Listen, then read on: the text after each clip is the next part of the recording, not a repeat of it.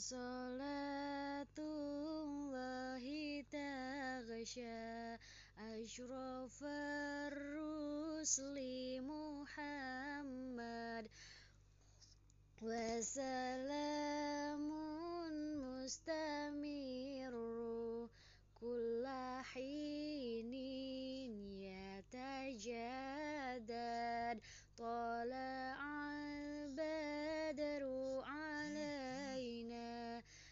सा नी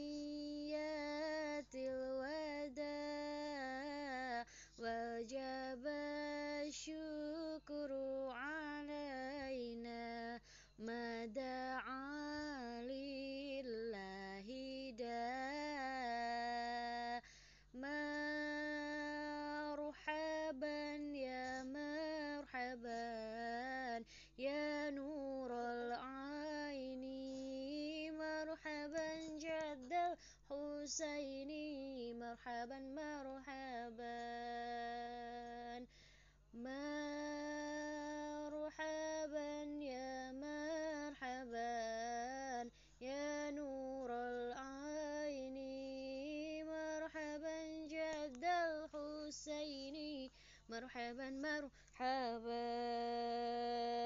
صلى الله على محمد صلى الله عليه وسلم صلى الله على محمد صلى الله عليه وسلم يا نبي سلام عليك يا رسول سلام عليك يا حبيب سلام عليك صلوات الله عليك صلى الله على محمد صلى الله عليه وسلم صلى الله على محمد صلى الله عليه وسلم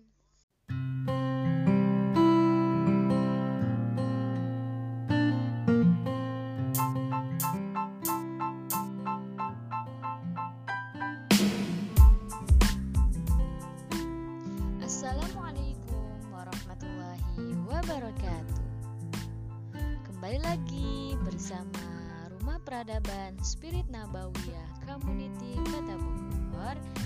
Dari sinilah kami membangun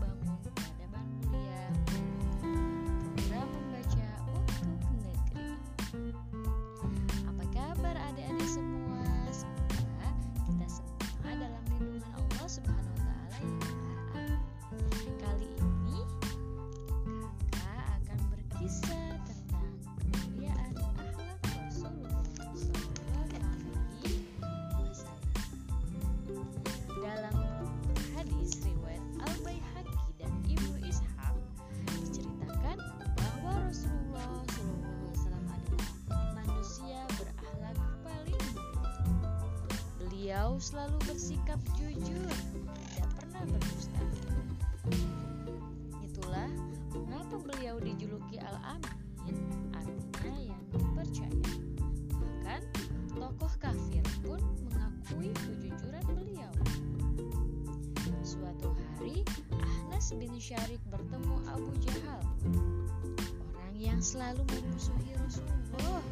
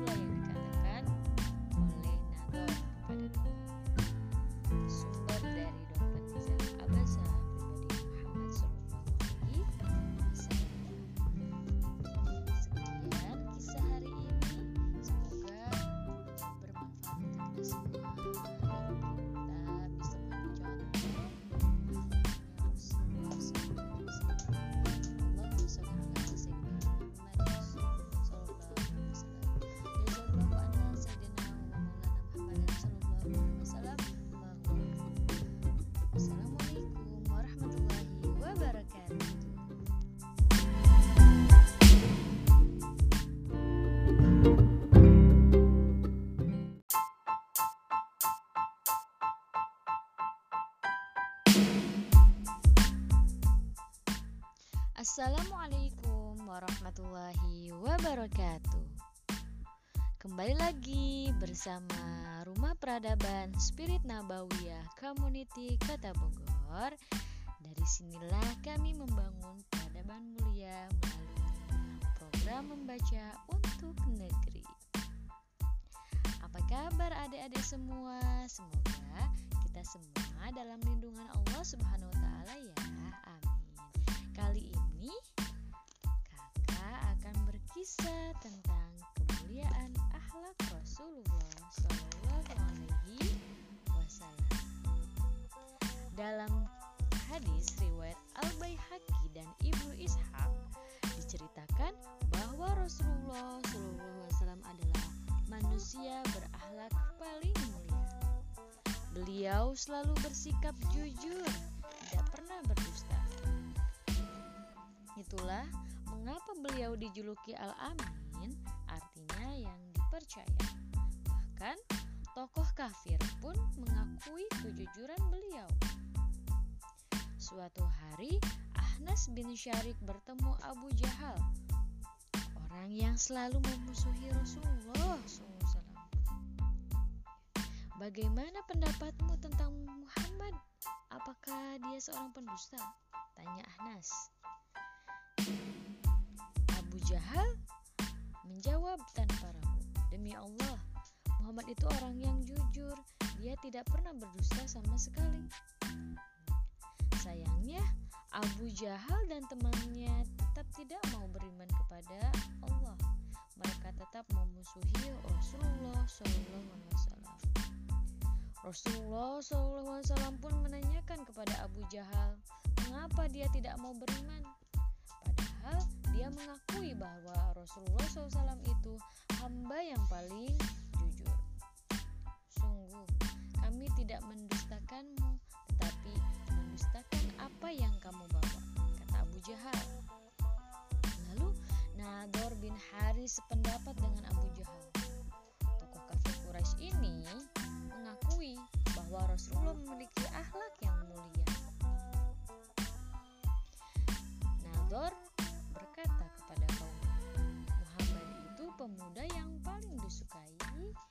Paling jujur dan paling amanah. Dia juga bukan tukang sihir. Ya, begitulah yang dikatakan oleh Nador kepada kaumnya.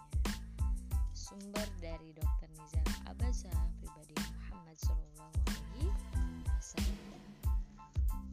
Sekian kisah hari ini. Semoga bermanfaat untuk kita semua dan kita bisa mencontoh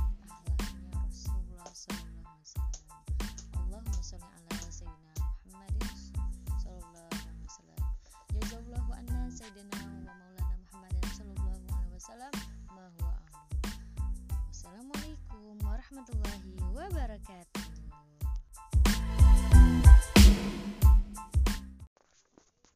Assalamualaikum warahmatullahi wabarakatuh. Alhamdulillahirrabbilalamin Robbi srahli sadri wa yasirli amri wahlul uqdatam min lisani yafqahu qawli. Allahumma salli ala Sayyidina Muhammad wa ala ali Sayyidina Muhammad. Jazallahu anna Sayyidina Muhammadin sallallahu alaihi wasallam. Ma huwa ahlu Bersama lagi di Rumah Peradaban Spirit Nabawiyah Community Kota Bogor Kali ini Kakak akan berkisah dari buku Pintar Iman dan Islam yang berjudul Terjaga dari Tipu Daya Iblis. Disimak ya adik-adik. Suatu ketika Rasulullah Shallallahu Alaihi Wasallam berkumpul bersama para sahabatnya. Beliau memberikan nasihat kepada mereka. Setiap orang pasti ditemani oleh iblis dan malaikat. Sabda Rasulullah Shallallahu Alaihi Wasallam. Termasuk engkau juga ya Rasulullah? Tanya para sahabat. Ya, aku juga. Jawab Rasulullah Shallallahu Alaihi Wasallam. Sering iblis menghasut untuk melakukan keburukan. Rasulullah SAW juga selalu ditemani oleh iblis. Namun Allah Subhanahu wa taala melindungi Rasulullah Shallallahu alaihi wasallam dari tipu daya iblis karena beliau memiliki tugas yang sangat berat yaitu menyebarkan agama is Islam. Supaya terlindung dari hasutan iblis, beliau selalu berdoa kepada Allah Subhanahu wa taala. Ya Tuhanku, Aku berlindung kepada engkau dari bisikan-bisikan syaitan dan aku berlindung pula kepada engkau ya Tuhanku agar mereka tidak mendekati aku. Ada di Quran surat Al-Mu'minun ya ayat 97 sampai 98. Allah Subhanahu wa taala lalu mengabulkan doa Rasulullah Shallallahu alaihi wasallam. Itulah mengapa beliau tidak pernah tergoda oleh tipu daya dan bujuk rayu iblis. Karena Rasulullah sering memohon perlindungan kepada Allah Subhanahu wa taala. Ya, adik-adik semua, maka dari itu kita harus sering berdoa kepada Allah, memohon perlindungan, kesehatan dijauhkan dari kemaksiatan, dari mara bahaya, ya, dan lain-lainnya. Wallahu alam bisawab.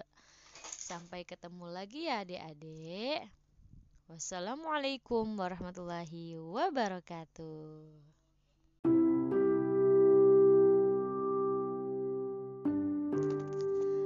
Assalamualaikum warahmatullahi wabarakatuh.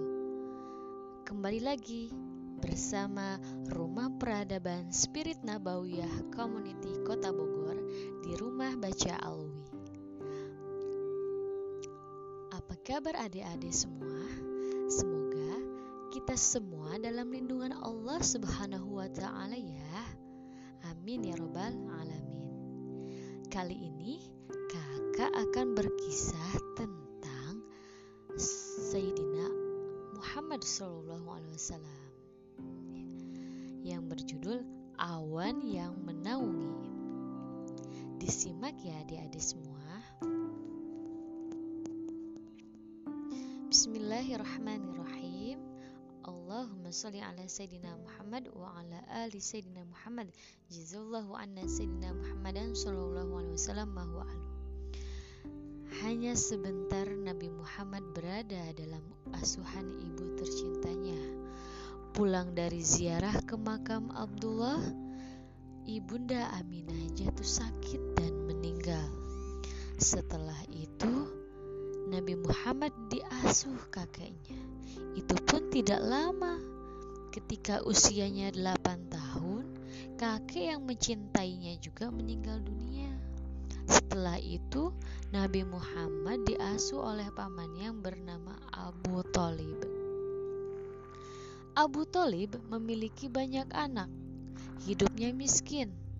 Namun, dia menyayangi Muhammad melebihi anak-anaknya sendiri. Ketika Nabi Muhammad berusia 12 tahun, Abu Talib mengajaknya berdagang ke Syam. Ketika memasuki kota Basra, rombongan berhenti untuk beristirahat. Di kota Basra terdapat seorang pendeta yang bernama Bahira. Pada kafilah dagang biasanya singgah di sana untuk melepas lelah. Bahira tidak pernah menghiraukan mereka. Namun, ketika melihat kedatangan rombongan Abu Talib, Bahira menyambutnya. Dia menghidangkan aneka macam makanan. Apa maksud dari undangan Bahira? Ternyata sebelumnya Bahira telah membaca dalam kitab agamanya bahwa akan lahir seorang nabi terakhir. Nabi itu akan bergabung dengan sebuah kafilah dagang. Kafilah dagang itu selalu diiringi awan yang menaunginya dari terik matahari. Saat itu, Bahira melihat kafilah dagang Abu Talib selalu dinaungi awan. Bahira bergegas mengirim utusan untuk mengundang mereka. Wahai kaum Quraisy, kami telah mempersiapkan hidangan untuk kalian. Kami berharap semua anggota rombongan datang tanpa terkecuali. Tua, muda, para tuan dan hamba sahaya. Undangan diterima dengan senang hati. Semua datang menghadiri jamuan Bahira kecuali Nabi Muhammad. Beliau ditugasi untuk menjaga barang dagangan. Bahira memperhatikan tamu-tamunya dengan teliti. Dia tidak melihat orang dengan ciri-ciri yang ada dalam kitabnya. Apakah ada di antara kalian yang tidak datang memenuhi undanganku? Tanya Bahira. Ada. Dia hanya seorang anak kecil. Kami menugasinya untuk menjaga barang dagangan kami. Bawalah dia kemari untuk ikut makan bersama, kata Bahira. Mereka lantas membawa Nabi Muhammad kepada Bahira. Bahira menatap Nabi Muhammad dalam-dalam. Dia memperhatikan beberapa anggota badan tertentu dengan amat teliti. Hasilnya, dia yakin inilah orang yang dia cari. Usai jamuan, Bahira menghampiri Nabi Muhammad SAW. Wahai anak muda, demi Lata dan Uza, aku ingin menanyakan beberapa hal kepadamu. Aku berharap engkau mau menjawabnya, kata Bahira seraya bersumpah seperti layaknya orang-orang Quraisy. Dia mengira Nabi Muhammad akan bersumpah dengan cara yang sama, namun Bahira keliru. Jangan bertanya apa pun kepadaku jika engkau menyebut nama Lata dan Uzza. Demi Allah, Aku tidak pernah membenci sesuatu melebihi kebencianku kepada keduanya. Tegas Nabi Muhammad Shallallahu Alaihi Wasallam. Bahira lalu bertanya kepada Nabi Muhammad tentang seluk-beluk kehidupannya. Nabi Muhammad menjawab semua yang ditanyakan oleh Bahira. Anehnya, Bahira selalu membenarkan tiap jawaban yang diberikan Nabi Muhammad.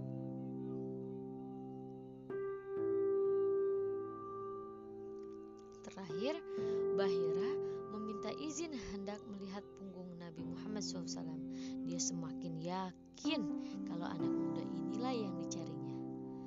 Bahira melihat tanda kenabian terletak di antara dua belikatnya. Setelah itu, Bahira menemui Abu Talib. Dia memberitahukan yang diketahuinya. Segeralah bawa keponakanmu kembali ke negerimu. Waspadalah terhadap orang-orang Yahudi Demi Allah, andai mereka mengetahui yang aku ketahui, mereka menemukan Nabi Muhammad, mereka pasti akan membunuhnya. Pulanglah ke. Kelak anak ini akan menjadi orang besar. Jelas Bahira. Abu Talib segera mengajak keponakannya kembali ke Mekah. Kelak setelah menjadi nabi, Muhammad memiliki banyak mujizat seperti apakah mujizat yang dimiliki beliau? Alhamdulillah ceritanya sampai sini dulu ya Dilanjut cerita selanjutnya